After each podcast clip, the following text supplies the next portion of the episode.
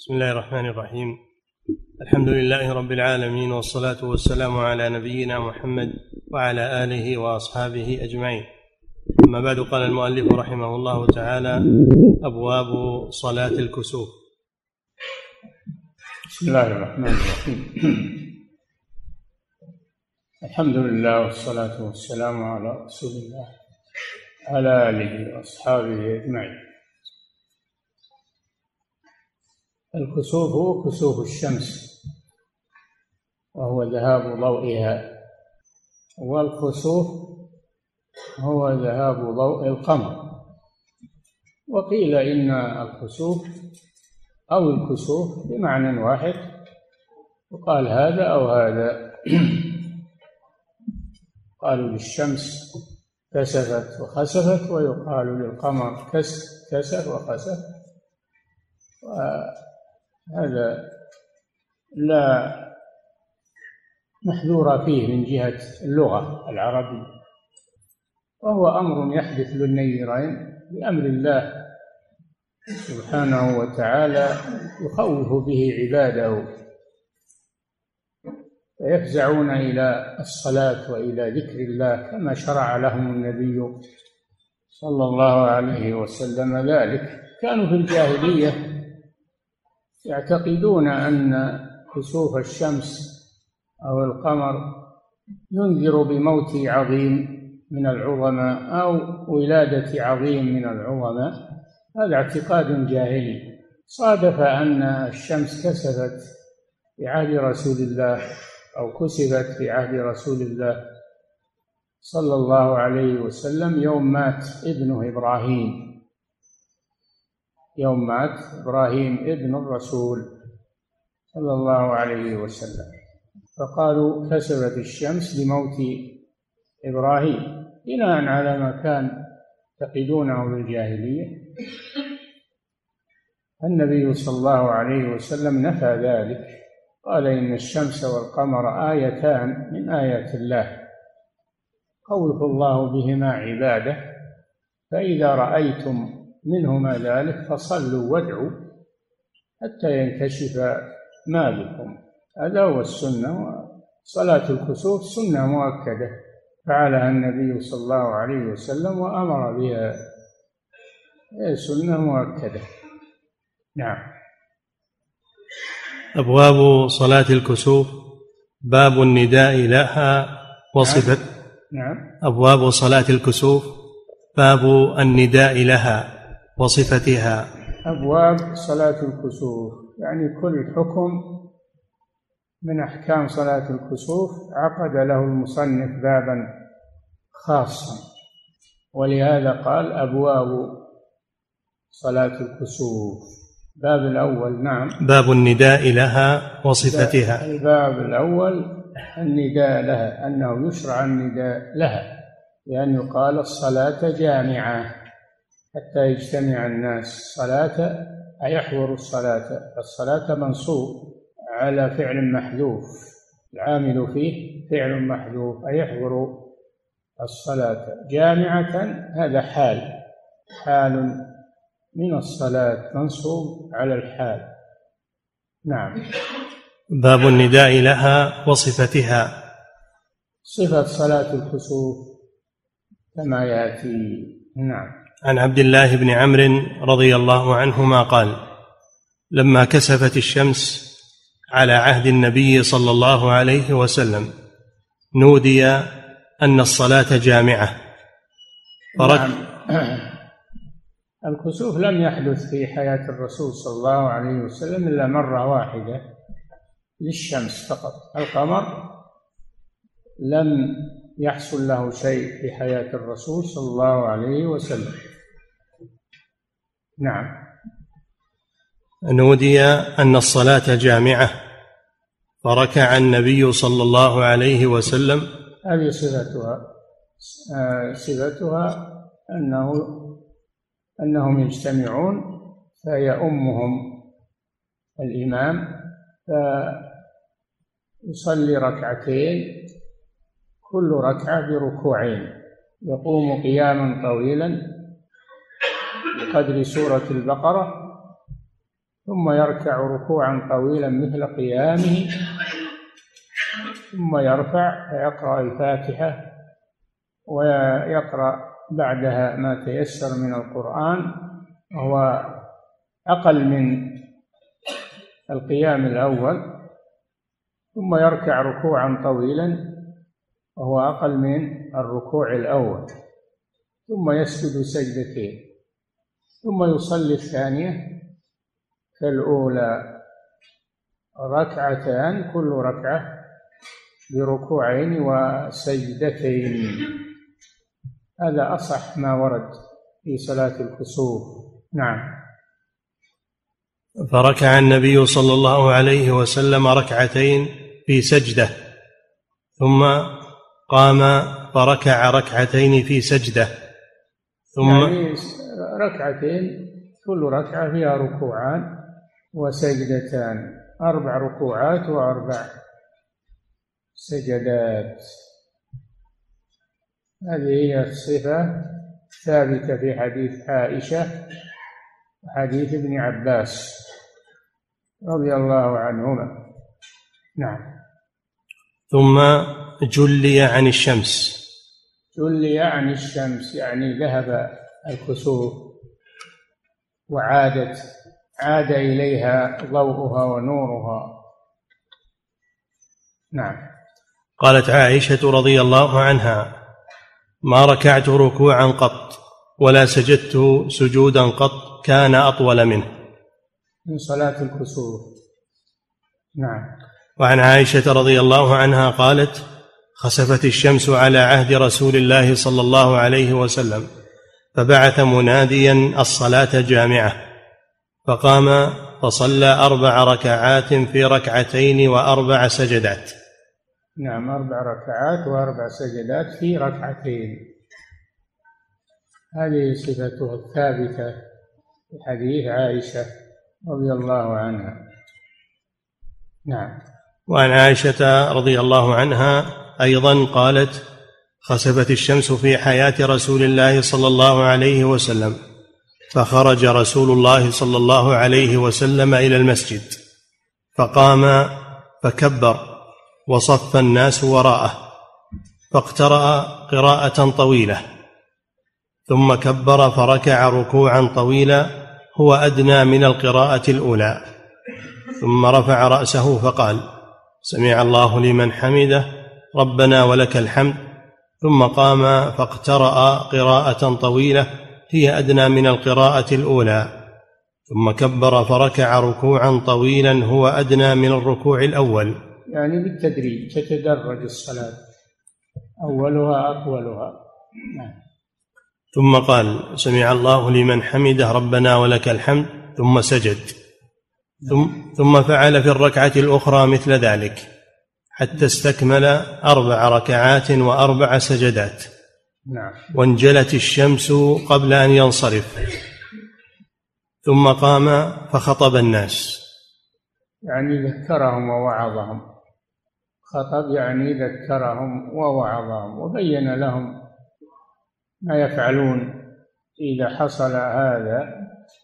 وبين أن الكسوف ليس لموت أحد ولا لحياته وإنما هو آية من آيات الله. نفى بذلك ما كانت الجاهلية تعتقده في هذا الحدث. نعم. ثم قام فخطب الناس فأثنى على الله بما هو أهله. ثم قال إن الشمس والقمر آيتان من آيات الله عز وجل. لا ينخسفان لموت أحد ولا لحياته فإذا رأيتموهما فافزعوا إلى الصلاة. نعم.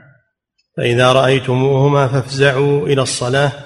وعن ابن عباس رضي الله عنهما قال إذا رأيتموهما يعني لا تصلوا حتى تروا الكسوف. وأما أنه يبدأ الصلاة قبل حصول الكسوف ورؤيته هذا خلاف السنة. نعم. وعن ابن عباس رضي الله عنهما قال خسفت الشمس فصلى رسول الله صلى الله عليه وسلم فقام قياما طويلا نحوا من سورة البقرة. ثم ركع ركوعا طويلا ثم رفع فقام قياما طويلا وهو دون القيام الأول. ثم ركع ركوعا طويلا وهو دون الركوع الأول ثم سجد. ثم قام قياما طويلا وهو دون القيام الأول ثم يعني ركع الركعة الثانية طويلة لكنها دون الركعة الأولى في قيامها وركوعها وسجودها. نعم.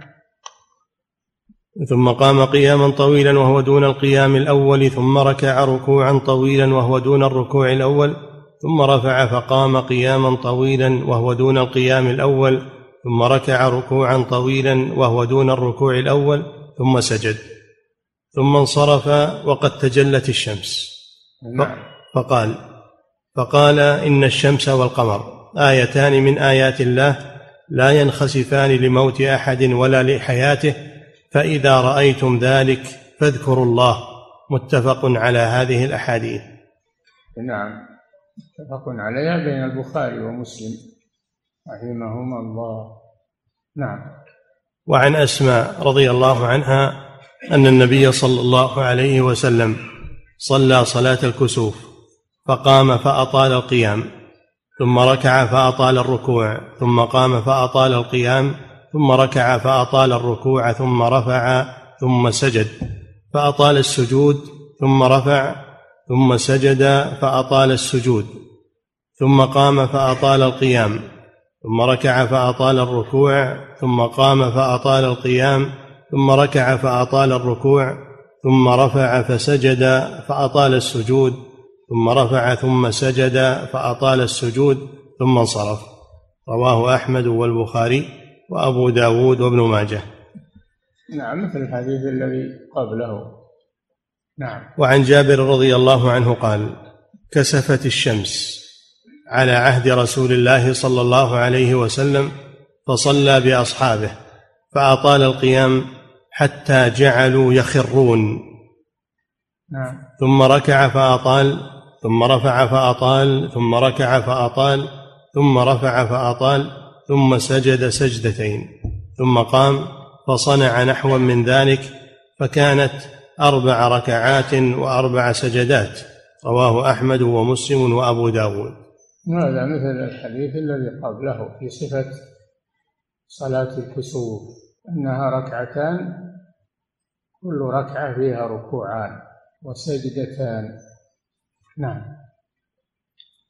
باب من أجاز في كل ركعة ثلاث ركوعات وأربعة وخمسة. وردت صلاة الكسوف في أحاديث غير هذا متفاوتة. بعض العلماء يقول إن إنه مخير أن يختار أي صفة منها. وردت في الأحاديث. والراجح أن أن أن أنه لما كان الكسوف لم يحصل إلا مرة واحدة في عهد الرسول صلى الله عليه وسلم فلا بد من الترجيح. بين هذه الأحاديث. فيفعل في صلاة الكسوف ما ثبت في حديث عائشة وحديث ابن عباس. هما أصح شيء في هذا الباب. يذهب إلى الترجيح. أما الجمهور فيقولون بتخيير بين هذه الصفات الواردة في الأحاديث. نعم. باب من أجاز في كل ركعة ثلاث ركوعات وأربعة وخمسة. لأن هذا ورد أيضا. نعم. عن جابر رضي الله عنه قال كسفت الشمس على عهد رسول الله صلى الله عليه وسلم فصلى ست ركعات بأربع سجدات رواه أحمد ومسلم وأبو داود. نعم. وعن ابن عباس رضي الله عنهما عن النبي صلى الله عليه وسلم أنه صلى في كسوف فقرأ ثم ركع ثم قرأ ثم ركع ثم قرأ ثم ركع ثم سجد والأخرى مثلها رواه الترمذي وصححه. وعن عائشة رضي الله عنها أن نبي الله صلى الله عليه وسلم صلى ست ركعات وأربع سجدات رواه أحمد والنسائي. وعن ابن عباس رضي الله عنهما أن النبي صلى الله عليه وسلم صلى في كسوف. قرأ ثم ركع ثم قرأ ثم ركع ثم قرأ ثم ركع ثم قرأ ثم ركع. والأخرى مثلها وفي لفظ صلى ثماني ركعات في أربع سجدات. روى ذلك أحمد ومسلم والنسائي وأبو داود. وعن أبي بن كعب رضي الله عنه قال كسفت الشمس على عهد رسول الله صلى الله عليه وسلم فصلى بهم فقرأ بسورة من الطول وركع خمس ركعات وسجدتين ثم قام إلى الثانية فقرأ بسورة من الطول وركع خمس ركعات وسجدتين ثم جلس كما هو مستقبل القبلة يدعو حتى انجلى كسوفها. رواه أبو داود وعبد الله بن أحمد في المسند. وقد كلها صفات واردة. بعض العلماء ذهب إلى التخيير بين هذه الصفات وبعضهم ذهب إلى الترجيح. هذا أصح لأن الكسوف لم يحصل إلا مرة واحدة في عهد الرسول صلى الله عليه وسلم. فلا يمكن أن يقال أن الأحاديث محمولة على تعدد حصول الكسوف ما حصل إلا مرة واحدة. فلا بد من الترجيح. وأرجح ما ورد هو حديث عائشة وابن عباس رضي الله عنهما. فيذهب إليه. نعم. وقد روي بأسانيد حسان من حديث سمرة والنعمان بن بشير وعبد الله بن عمرو أنه صلى الله عليه وسلم صلاها ركعتين كل ركعة بركوع. مثل النافلة يعني هذه الصفة أيضا ركعتين مثل صلاة النافلة كل ركعة بركوع واحد وسجدتين. هذه صفة من الواردات. نعم. وفي حديث قبيصة الهلالي عنه صلى الله عليه وسلم قال إذا رأيتم ذلك فصلوها كأحدث صلاة صليتموها من المكتوبة. نعم. والأحاديث بذلك كله لأحمد والنسائي والأحاديث المتقدمة بتكرار الركوع أصح وأشهر. أي نعم أصح الأحاديث من حديث عائشة وابن عباس. أن صلاة الكسوف ركعتان كل ركعة بركوعين وسجدتين. وركعتان باربع ركوعات وأربع السجدات هذه هي الصفة الراجحة نعم. باب الجهر بالقراءة في صلاة الكسوف. الجهر بالقراءة هل هل صلاة الكسوف جهرية؟ وإن كانت في النهار أو هي سرية؟ هذا قولين. ولكن ورد أن الرسول جهر فيها كسوف الشمس في النهار. فهي جهرية مثل الجمعة ومثل الاستسقاء نعم. باب الجهر بالقراءة في صلاة الكسوف. عن عائشة رضي الله عنها أن النبي صلى الله عليه وسلم جهر في صلاة الخسوف بقراءته فصلى أربع ركعات في ركعتين وأربع سجدات أخرجاه. وفي لفظ صلى صلاة الكسوف فجهر بالقراءة فيها رواه الترمذي وصححه. وفي لفظ قال خسفت الشمس على عهد رسول الله صلى الله عليه وسلم فأتى المصلى فكبر فكبر الناس. ثم ثم قرأ فجهر بالقراءة وأطال القيام. وذكر الحديث رواه أحمد. نعم. وعن سمرة رضي الله عنه قال صلى بنا رسول صلى بنا رسول الله صلى الله عليه وسلم في كسوف ركعتين لا نسمع له فيها صوتا. رواه الخمسة وصححه الترمذي. وهذا لا نسمع له فيها صوتا مع أنه ثبت أنه جهر بالقراءة. فيحمل على أنه بعيد عن أن الصفوف كثيرة وأنه لم يسمع لبعده لا لأن الرسول صلى الله عليه وسلم لم يجهر. نعم. وهذا يحتمل أنه لم يسمعه لبعده. إي نعم. يحمل الحديث على هذا. نعم. لأن في رواية مبسوطة له أتينا والمسجد قد امتلأ. نعم. باب الصلاة لخسوف القمر في جماعة مكررة الركوع. عن محمود ابن لبيد عن النبي صلى الله عليه وسلم قال إن الشمس والقمر آيتين من آيتان من آيات الله وإنهما لا ينكسفان لموت أحد ولا لحياته فإذا رأيتموهما كذلك فافزعوا إلى المساجد. رواه أحمد. نعم. هذا فيه نفي الاعتقاد الجاهلية أن الكسوف أو الكسوف إنما يحصلان لموت عظيم أو ولادة عظيم. فالرسول نفى هذا وقال الكسوف من آيات الله خوف الله به عباده والمشروع عنده الصلاة والدعاء حتى يتجلى. نعم. وعن الحسن البصري رحمه الله قال خسف القمر وابن عباس أمير على البصرة فخرج فصلى بنا ركعتين في كل ركعة ركعتين ثم ركب وقال إنما صليت كما رأيت النبي صلى الله عليه وسلم يصلي رواه الشافعي في مسنده. نعم وهذا يؤيد ما سبق أيضا أن صلاة الكسوف ركعتان في كل ركعة ركوعان وسجدتان. نعم. باب الحث على الصدقة والاستغفار والذكر في الكسوف. مع الصلاة يشرع الاستغفار هو الدعاء والتضرع إلى الله والصدقة على المحتاجين حتى يفرج الله ما حصل من هذا الحدث العظيم. نعم. باب الحث على الصدقة والاستغفار والذكر في الكسوف وخروج وقت الصلاة بالتجلي. ان ان ان وقتها يبدأ ببداية الكسوف وينتهي بالتجلي يعني ذهاب الكسوف. فإذا تجلت ولم يصلوا لا لا يصلون. ذهب وقتها.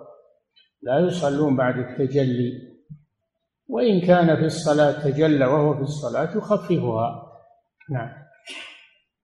عن أسماء بنت أبي بكر قالت لقد أمر رسول الله صلى الله عليه وسلم بالعتاقة في كسوف الشمس. العتاق العتاقة يعني عتاق الأرقاء لأن العتق من أجل الطاعات وهو تحرير الرقاب من من الرق.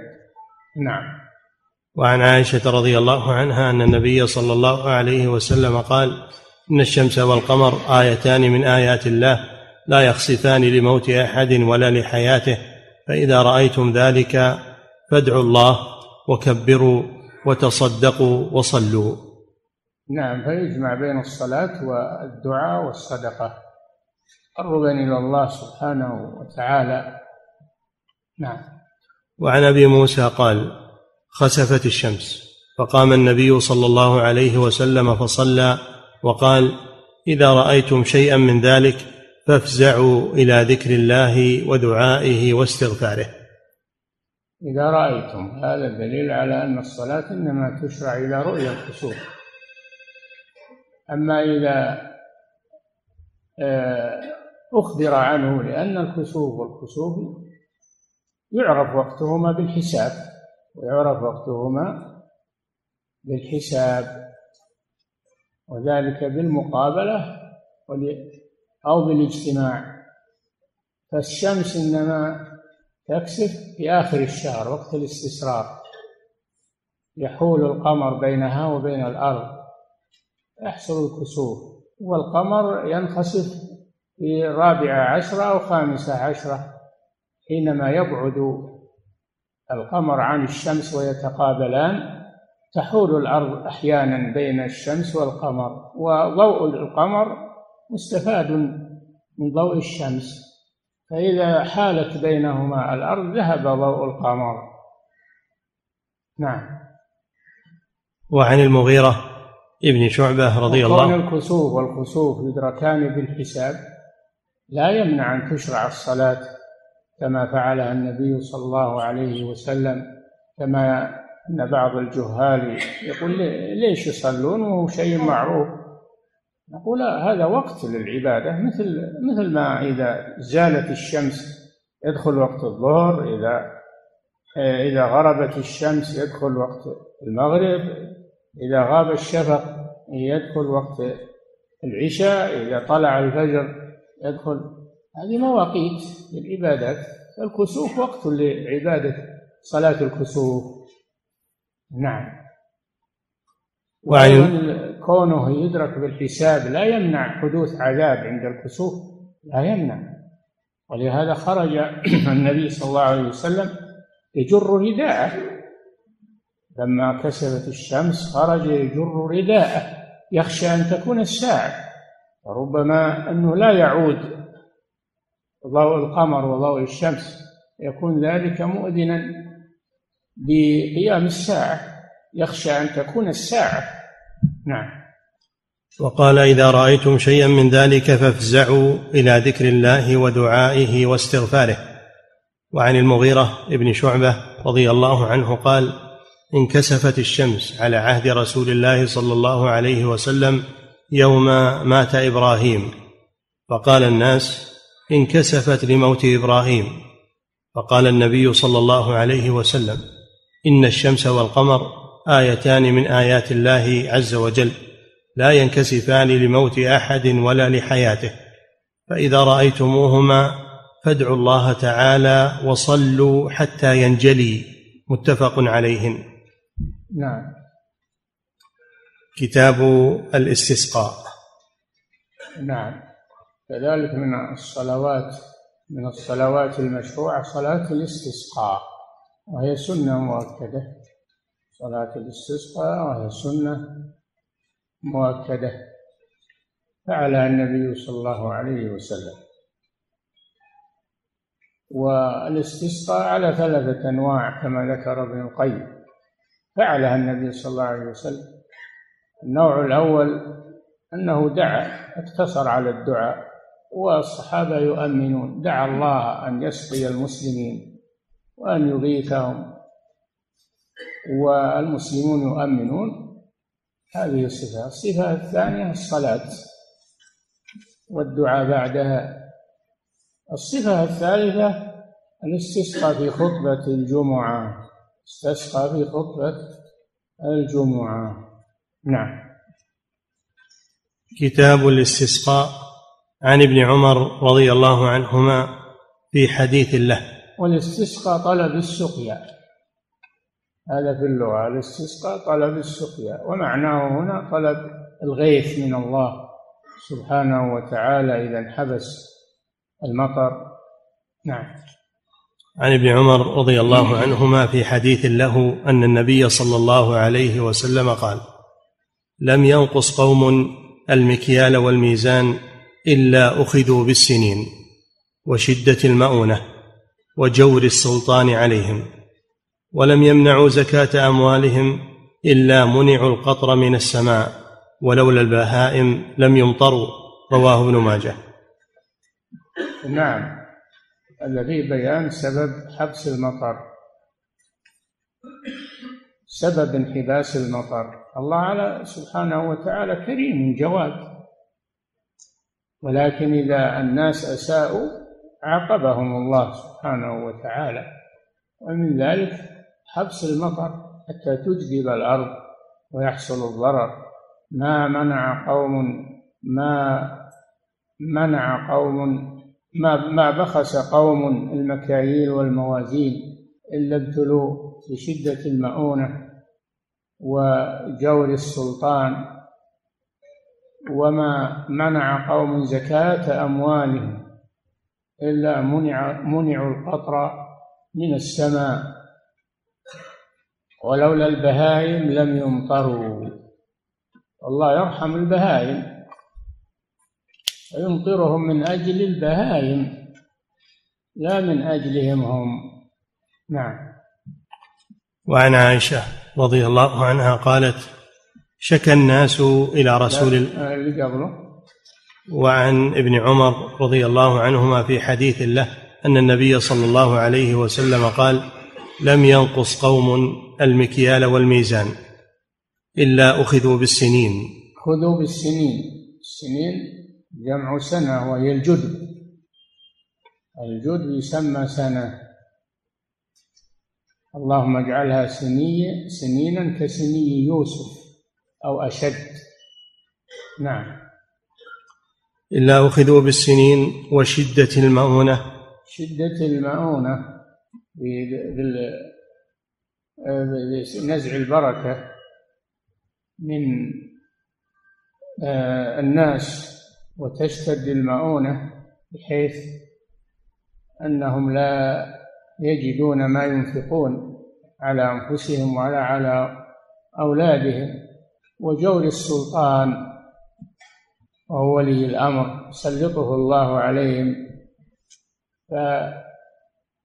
فاشتد عليهم بعض الأمور والجور ضد العدل. فهذه عقوبات كل عقوبة لها سبب. نعم. لم ينقص قوم المكيال والميزان إلا أخذوا بالسنين. وتطييف المكاييل والموازين هذا كبيرة من كبائر الذنوب. قال تعالى ويل للمطففين الذين إذا اكتالوا على الناس يستوفون وإذا كالوهم أو وزنوهم يخسرون. ألا يظن أولئك أنهم مبعوثون؟ ليوم عظيم.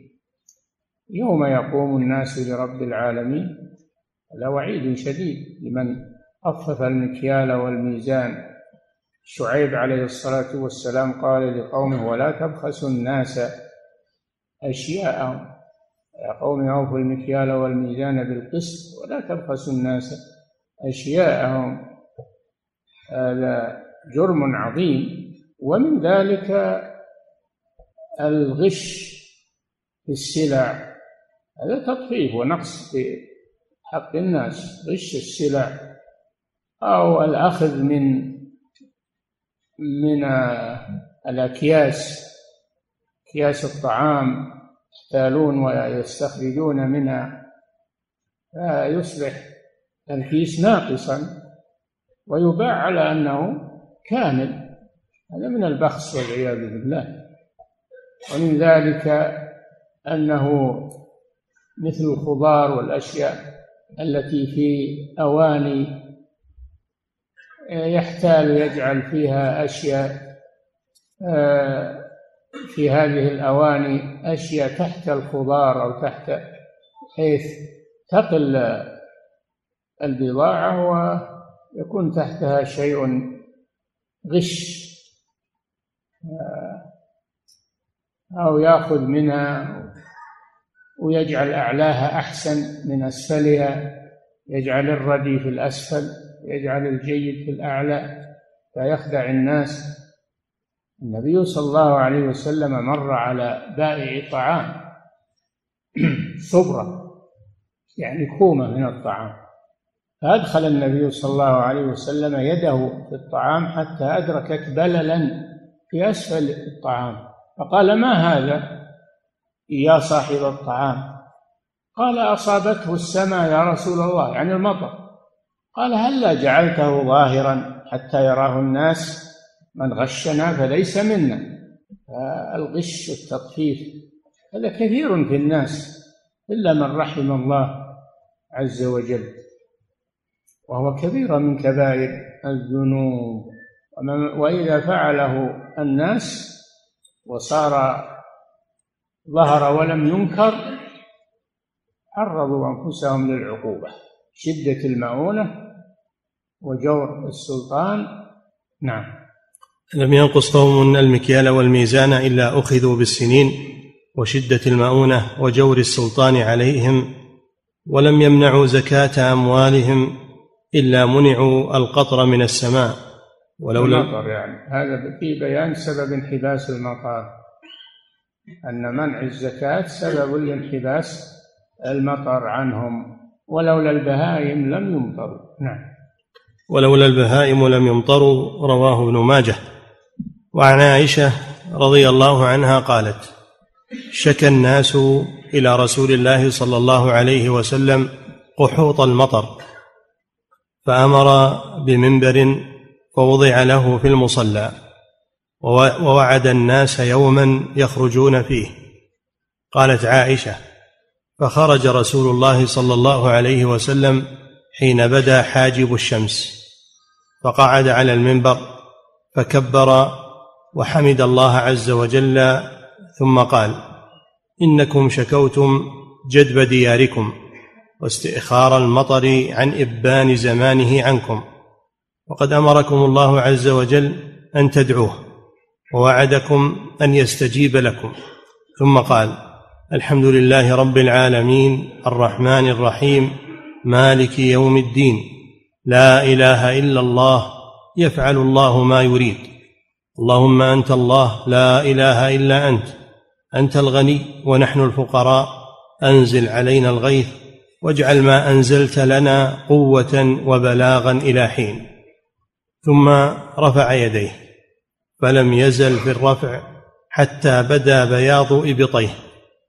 ثم ثم حول إلى الناس ظهره وقلب أو حول رداءه وهو رافع يديه.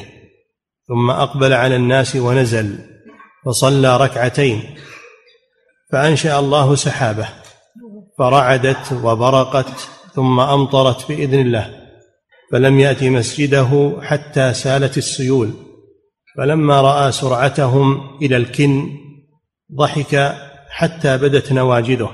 فقال أشهد أن الله على كل شيء قدير وأني عبد الله ورسوله. رواه أبو داود.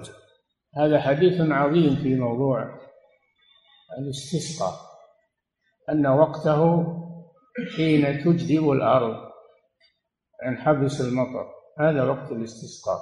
وأنه أن صلاة الاستسقاء تكون خارج البنيان مثل صلاة العيد. تصلى في مصلى العيد خارج البنيان في صحراء. وأنه يخطب لها ويدعو الله عز وجل بعدما يصلي ركعتين يبدأ بالصلاة. صلاة ركعتين ثم يخطب على منبر على مرتفع ويدعو الله والمسلمون يؤمنون على دعائه. هذه صفة صلاة الاستسقاء.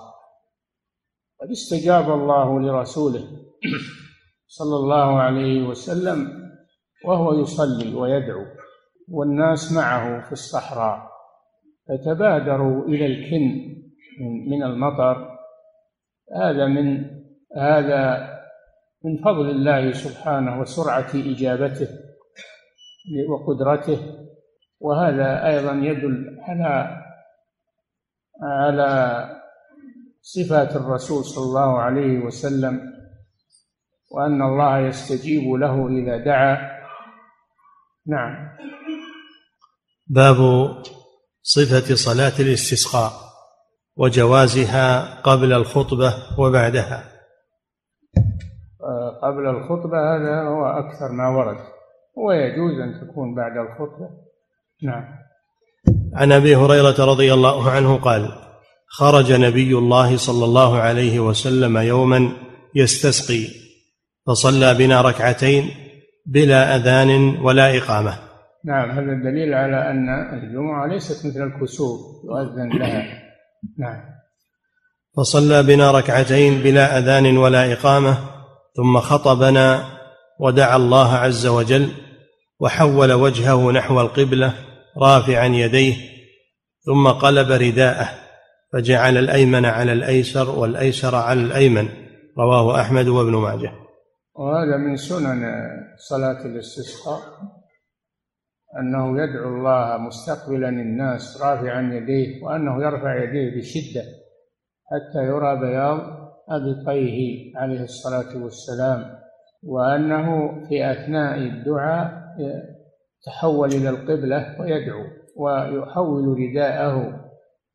الرداء هو ما يكون على أعلى البدن على الكتفين والصدر والظهر فوق الإزار. فوق الإزار فيحوله بأن يجعل يسار يسار الرداء يمينه ويجعل يمينه يساره تفاؤلا بتغير الحال تفاؤلا بتغير الحال من الجدب إلى الخصب ونزول المطر. سنة من سنن الرسول صلى الله عليه وسلم تفعل. فمن كان عليه رداء يفعل هذا وكذلك ما يقوم مقام الرداء مثل البشوت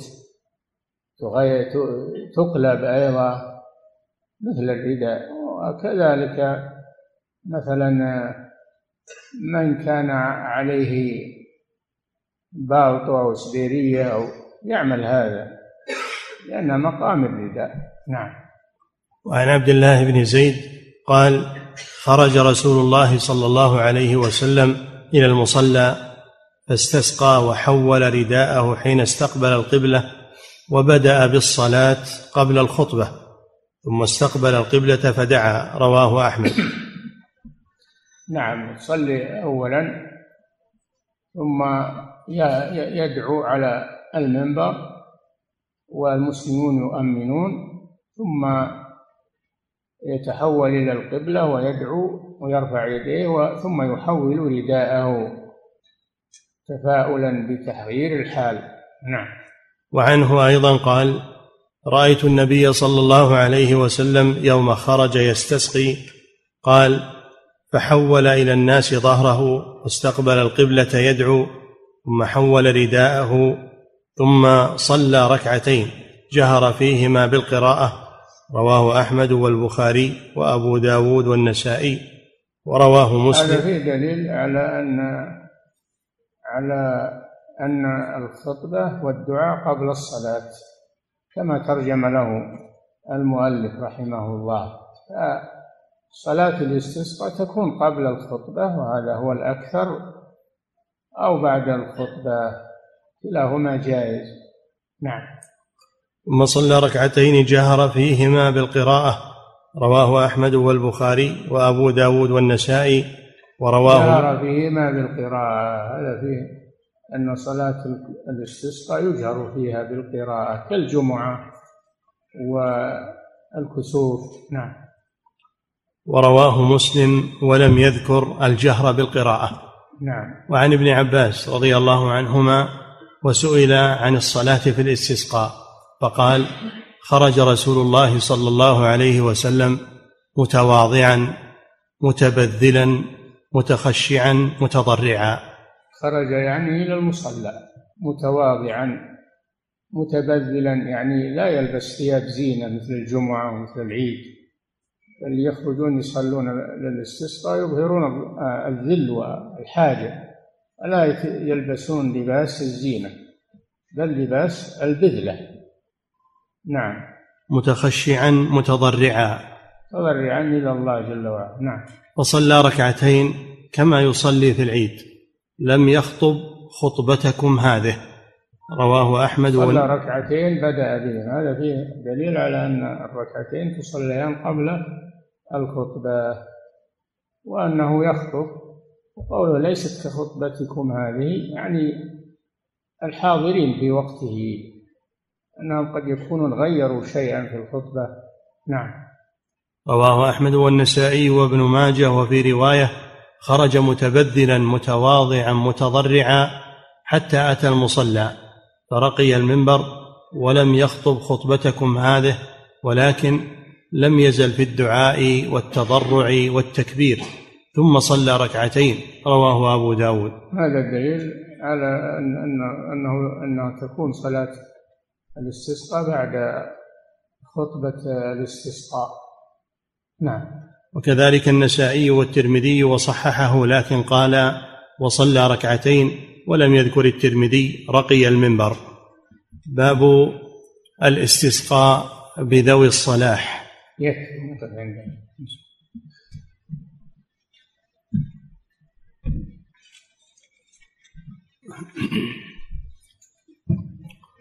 فضيلة الشيخ وفقكم الله. يقول في صلاة الكسوف هل الإمام يقرأ الفاتحة؟ في صلاة الكسوف هل الإمام يقرأ الفاتحة بعد الركوع الأول؟ إي نعم. يقرأ الفاتحة في الركعة مرتين مرة قبل الركوع ومرة بعد الركوع. نعم. فضيلة الشيخ وفقكم الله إذا كسفت الشمس في آخر النهار قبيل الغروب فهل يصلى لها؟ وكذلك إذا خسف القمر بعد صلاة الفجر هل يصلى لذلك؟ لا لأنه ذهب وقت الانتفاع بهما. إذا كسبت الشمس عند الغروب لا يصلى. وإذا آه، القمر انخسف بعد الفجر لا يصلى لأنه ذهب الانتفاع بهما. نعم. فضيلة الشيخ وفقكم الله يقول هل من السنة الخطبة بعد صلاة الكسوف؟ ليست خطبة وإنما هي موعظة. الذي فعله النبي صلى الله عليه وسلم موعظة.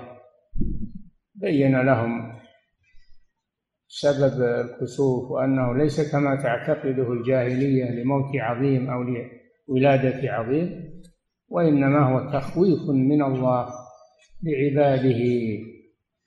نعم. فضيلة الشيخ وفقكم الله. يحثهم على الصدقة وعلى الدعاء وعلى نعم.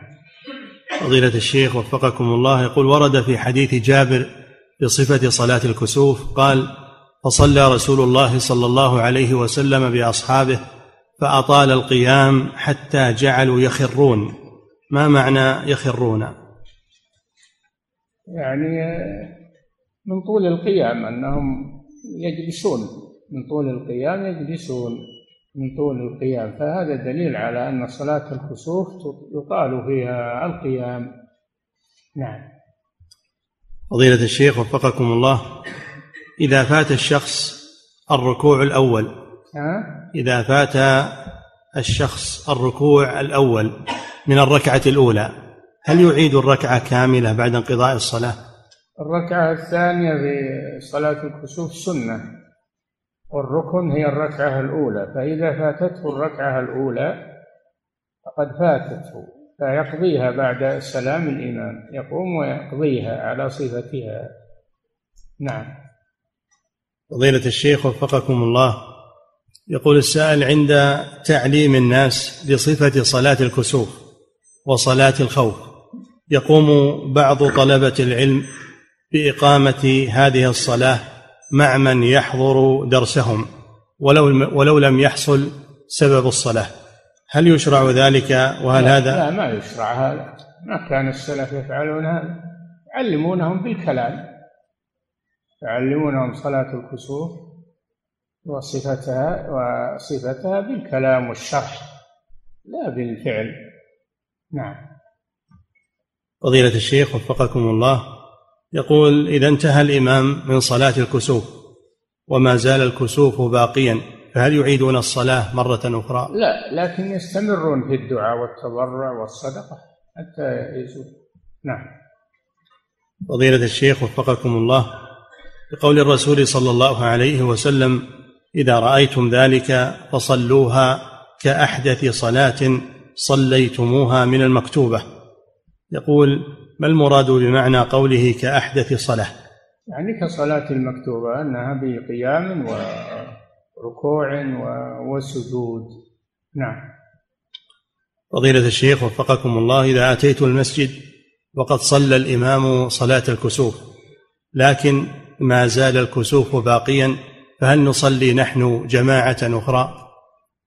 نعم الذين لم يصلوا مع الإمام لها جماعة أخرى. نعم. فضيلة الشيخ وفقكم الله يقول إذا انجلى الكسوف أثناء الصلاة فهل يشرع تخفيف الصلاة؟ نعم. إذا انجلى يخففها. نعم. فضيلة الشيخ وفقكم الله يقول هل يمكن أن يقال إن الصفات الواردة في الكسوف هي من الصفات التي أمر بها رسول الله صلى الله عليه وسلم ولم يفعل منها إلا واحدة؟ لا ما ما أعلم أحد قال هذا. ولكن يذهب إلى الترجيح ويؤخذ بما ثبت في حديث عائشة وابن عباس رضي الله عنهما في صفة صلاة الكسوف. نعم. فضيلة الشيخ وفقكم الله يقول إذا اعتاد أهل بلد على صفة معينة لصلاة الكسوف فهل يشرع للإمام أن يأتي بصفة أخرى من أجل تعليمهم. نعم. يقول إذا اعتاد أهل بلد على صفة لصلاة الكسوف من الصفات الواردة فهل يشرع له أن يأتي بصفة أخرى من أجل تعليمهم؟ يعني هو يفعل الصفة المطابقة للسنة؟ لا بأس بهذا. إذا صلى بالناس أن يصليها على السنة وإن كان غيره يصلون على خلاف ذلك من أجل أن يتبين لهم أنهم مخطئون في في فعلهم. نعم. أما أنه أنه يقيم صلاة آه، الكسوف أو صلاة الاستسقاء من أجل تعليمهم لا يكفي الشرح والبيان. نعم. فضيلة الشيخ وفقكم الله يقول إذا خسفت الشمس في بعض الدول المجاورة فهل يشرع لأهل السعودية مثلا الذين لم يروها؟ لا لا ما يشرع إذا رأيتم قال صلى الله عليه وسلم إذا رأيتم منهما ذلك إذا حصل الكسوف عند غيرنا ولم نره لا يشرع لنا. نعم. فضيلة الشيخ وفقكم الله يقول هل يجوز للإمام أن يقرأ من المصحف في أثناء صلاة الكسوف لأجل الإطالة؟ لا بأس بذلك.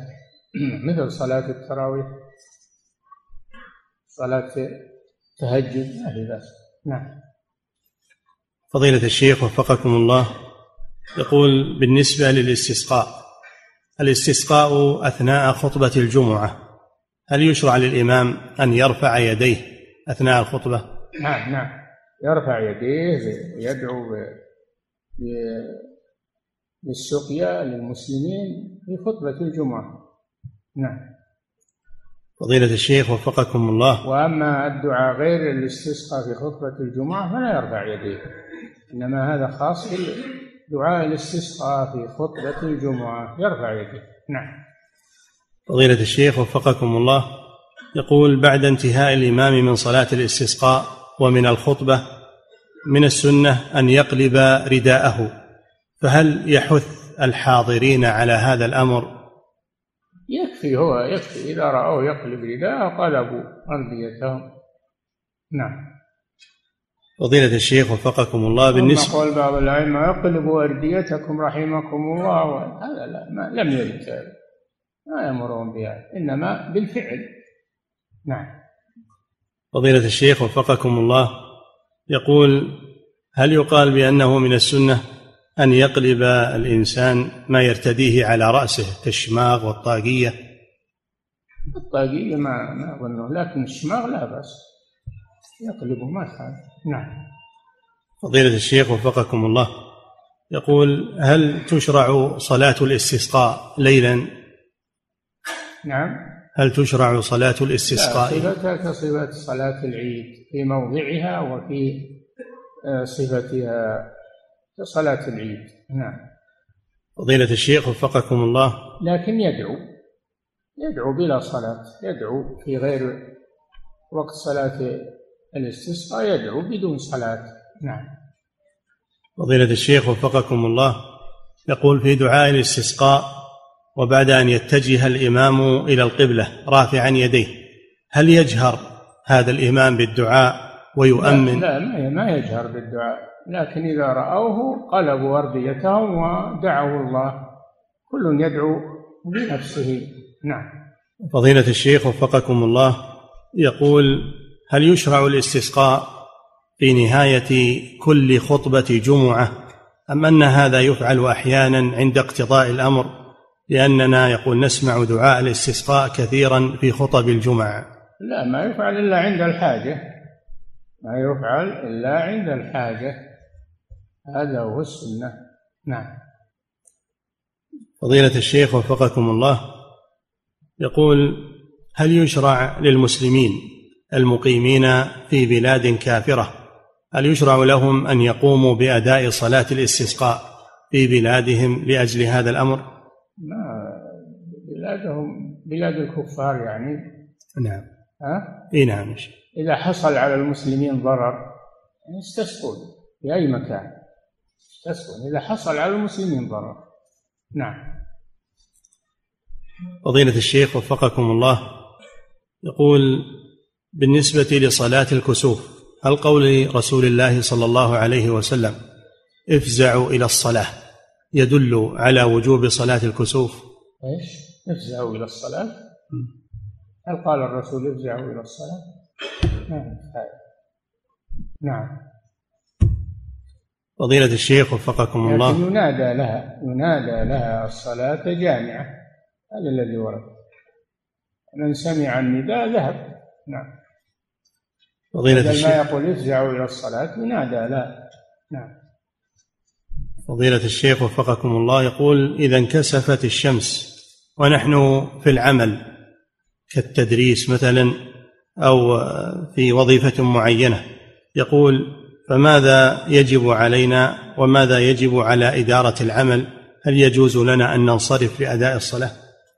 صلاة الكسوف صلاة الكسوف سنة ما هي بواجبة يكفي اللي يصلونها في البلد يكفون في هذا. إذا حضرتموها معهم شيء طيب. نعم. فضيلة الشيخ وفقكم الله. يقول السائل كنت أعمل في شركة خاصة لي ولي علاقات طيبة ببعض التجار الذين يأتون إلينا لشراء البضاعة. يقول هؤلاء التجار أحيانا يأتون إلينا بهدايا فهل يجوز لنا؟ لا لا هذه رشوة لكم رواتب على الشركة تكفيكم. ولا تأخذوا من الناس هدايا. نعم.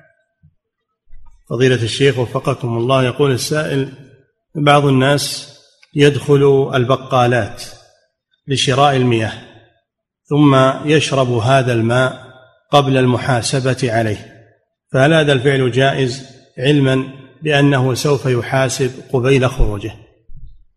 مما يتسامح فيه الناس شربة ماء. مما يتسامح فيه الناس. نعم. فضيلة الشيخ وفقكم الله يقول صليت الفجر خلف الإمام وأثناء السجود رفعت رأسي ظنا أن الإمام قد رفع من السجود ثم عدت مباشرة وسجدت بعد علمي أنه لم يقم. يقول هل فعلي هذا صحيح؟ وهل نعم علي شيء؟ ما دام عدت ورفعت من السجود بعد الإمام فقد استدركت. وعملك هذا صحيح. نعم. فضيلة الشيخ وفقكم الله رجل صاحب دين وخلق خطب بنتا مستقيمة في دينها فرضيت هي ورضي أبوها به لكن الأم امتنعت بحجة أن هذا الخاطب شديد الطبع وقالت كيف تتزوجين به وأنا لم أرض به؟ سؤالها يقول هل تكون هذه البنت عاقة لأمها إذا خالفت إرادتها وتزوجت؟ عليها بالإقناع والمفاهمة مع أمها وتطيب خاطرها ولا أظن أنها تمانع إن شاء الله لمصلحة ابنتها. نعم. أما المشادة ما يصلح هذا. نعم. فضيلة الشيخ وفقكم الله إذا رفع خطيب الجمعة إذا رفع يديه للاستسقاء فهل يشرع للحاضرين أن يرفعوا كرفعه؟ نعم يرفعون أيديهم مثل ما رفع الإمام دعاء الاستسقاء. نعم. فضيلة الشيخ وفقكم الله يقول السائل رجل قدم من مصر للحج بنية التمتع فاعتمر في وسط شهر ذي الحجة في, في, في وسط شهر ذي القعدة ثم سافر إلى المدينة وجلس إلى وقت الحج. ثم حج فهل ينقطع تمتعه بسفره إلى المدينة أم أنه يلزمه الهدي؟ فيها خلاف ولكن لعل الراجح والله أعلم أنه ما ينقطع تمتعه إلا إذا رجع إلى بلده ثم أتى للحج. أما ما دام ذهب إلى غير بلده فهو باق على تمتعه الحمد لله. وهذا ما سمعت الشيخ عبد العزيز بن باز رحمه الله يفتي به. نعم. فضيلة الشيخ وفقكم الله يقول مخيم الحملة في الحج خارج منى فلما غربت شمس ليلة الحادي الحادي عشر حاولنا الدخول إلى منى فلم نستطع فرجعنا إلى المخيم. هل علينا شيء في عدم المبيت؟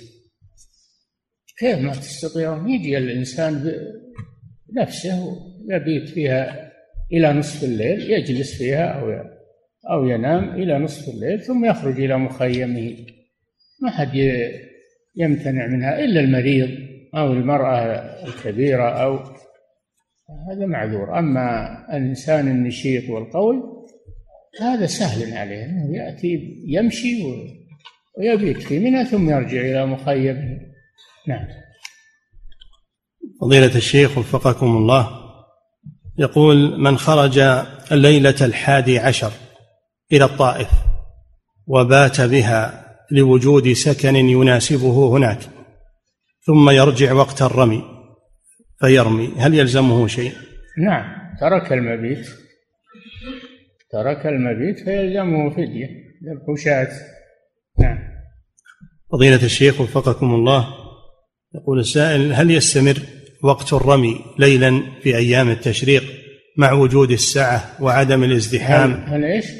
هل يستمر وقت الرمي ليلا في أيام التشريق مع وجود السعة وعدم الازدحام بعد هذه الجسور الجديدة؟ والله ما هو بأحسن ما هو بأحسن وهو جائز لأنه في المساء والمساء يشمل ما بعد غروب الشمس. أو بعد العشاء يشمل المساء. جائز الجواز لكن اللي ما عنده حاجة يرمي قبل غروب الشمس. هذا هو الأحوط. والشيخ بن حميد رحمه الله كان آه، يذهب إلى هذا وأنه لا يجوز الرمي في المساء إلا لمن لم يقدر على الرمي قبل غروب الشمس. نعم. فضيلة الشيخ وفقكم. ذكر هذا في منسكه. في منسكه. نعم. فضيلة الشيخ وفقكم الله. يقول تجاوزت الميقات ولم أحرم للحج إلا من داخل مكة. في من؟ يقول تجاوزت الميقات ولم أحرم للحج إلا من داخل مكة. في منى؟ يقول لعدم أخذ تصريح للحج فماذا علي بالنسبة للكفارات والفدية؟ فدية عليك فدية. لم تحرم من الميقات مررت به تقصد الحج ولم تحرم منه عليك فدية. نعم لأنك تركت واجبا من واجبات الحج وهو الإحرام من الميقات. نعم. فضيلة الشيخ وفقكم الله يقول السائل أنا متمتع أو تمتعت بالعمرة إلى الحج ولم أستطع ذبح الهدي ولا الصوم فماذا علي؟ يبقى في ذمتك يبقى في ذمتك. إن استطعت تذبح تذبح قضاء وإن لم تستطع فتصوم عشرة أيام. نعم فضيلة الشيخ وفقكم الله يقول السائل الصابون الذي تكون رائحته زكية وكذلك الشامبو هل هو محظور على المحرم؟ اي نعم اللي فيه طيب يعلق باليد صابون هذا يعتبر من التطيب أي إذا فعله لا يجوز له ذلك لأنه من التطيب لأن تبقى رائحته في اليد. نعم. فضيلة الشيخ وفقكم الله يقول السائل أحرمت من ميقات السيل الكبير بالمخيط متعمدا ثم عدت وأحرمت بملابس الإحرام مرة ثانية فهل علي فدية؟ ما ينفع أنك تعود مرة ثانية لأنك أحرمت وانعقد الإحرام يكون عليك فدية. أحرمت بثيابك يكون عليك فدية. ولو رجعت وأحرمت مرة ثانية ما الإحرام الثاني ما له قيمة. نعم. فضيلة الشيخ وفقكم الله من لزمه هدي التمتع؟ فهل هناك وقت من لزمه؟ هدي التمتع؟ فهل هناك وقت آه، أو هناك نهاية وقت لذبح هذا الهدي؟ لا أيام التشريق. أيام التشريق أيام أكل وشرب وذكر لله.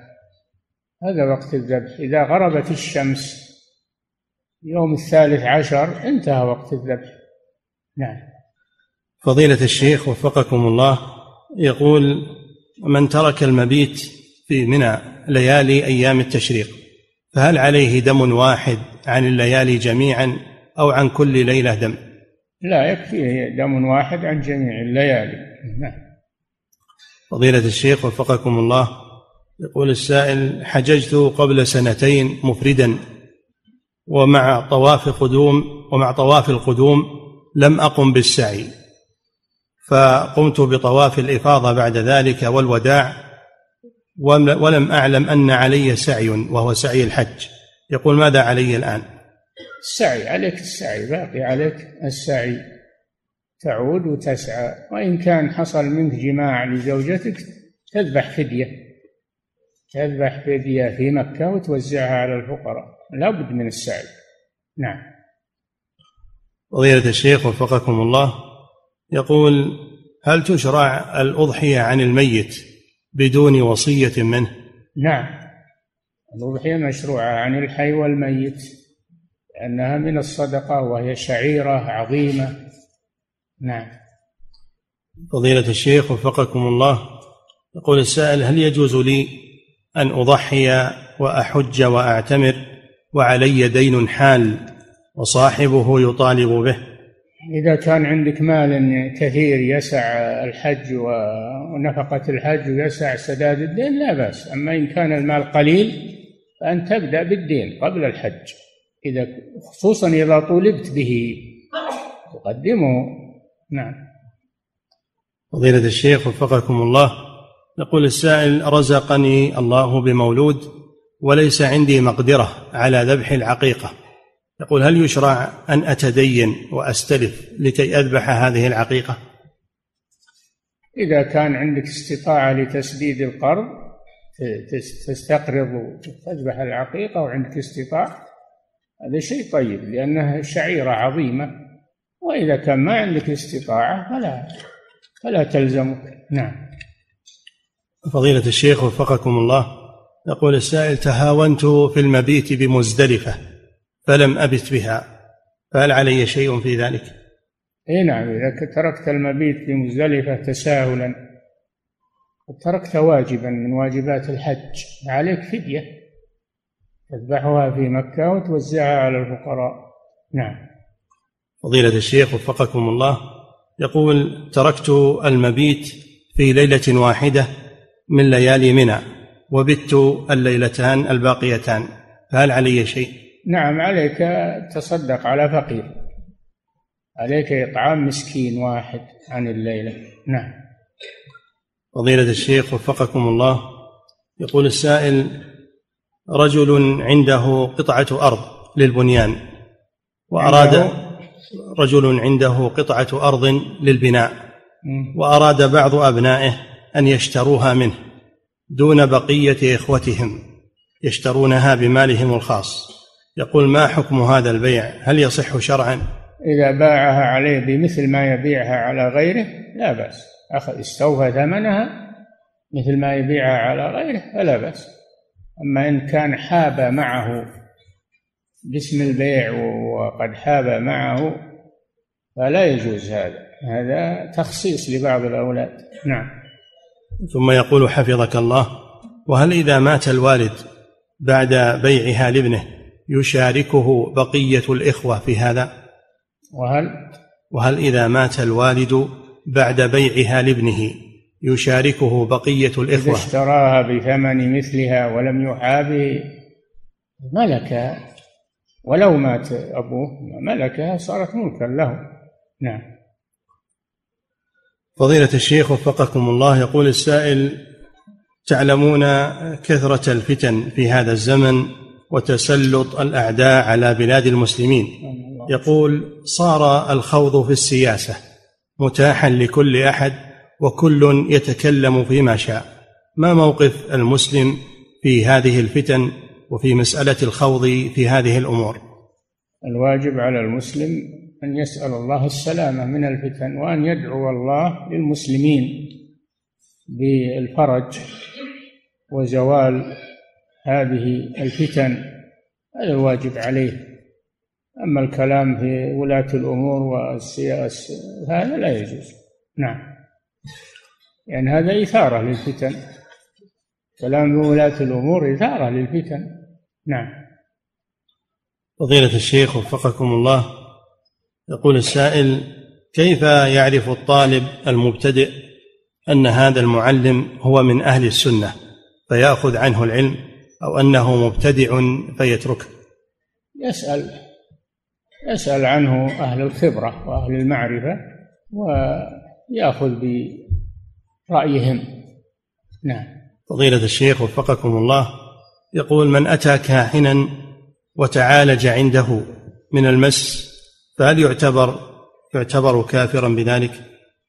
هذا نعم متوعد بهذا النبي صلى الله عليه وسلم يقول من أتى كاهنا صدقه بما يقول فقد كفر بما أنزل على محمد صلى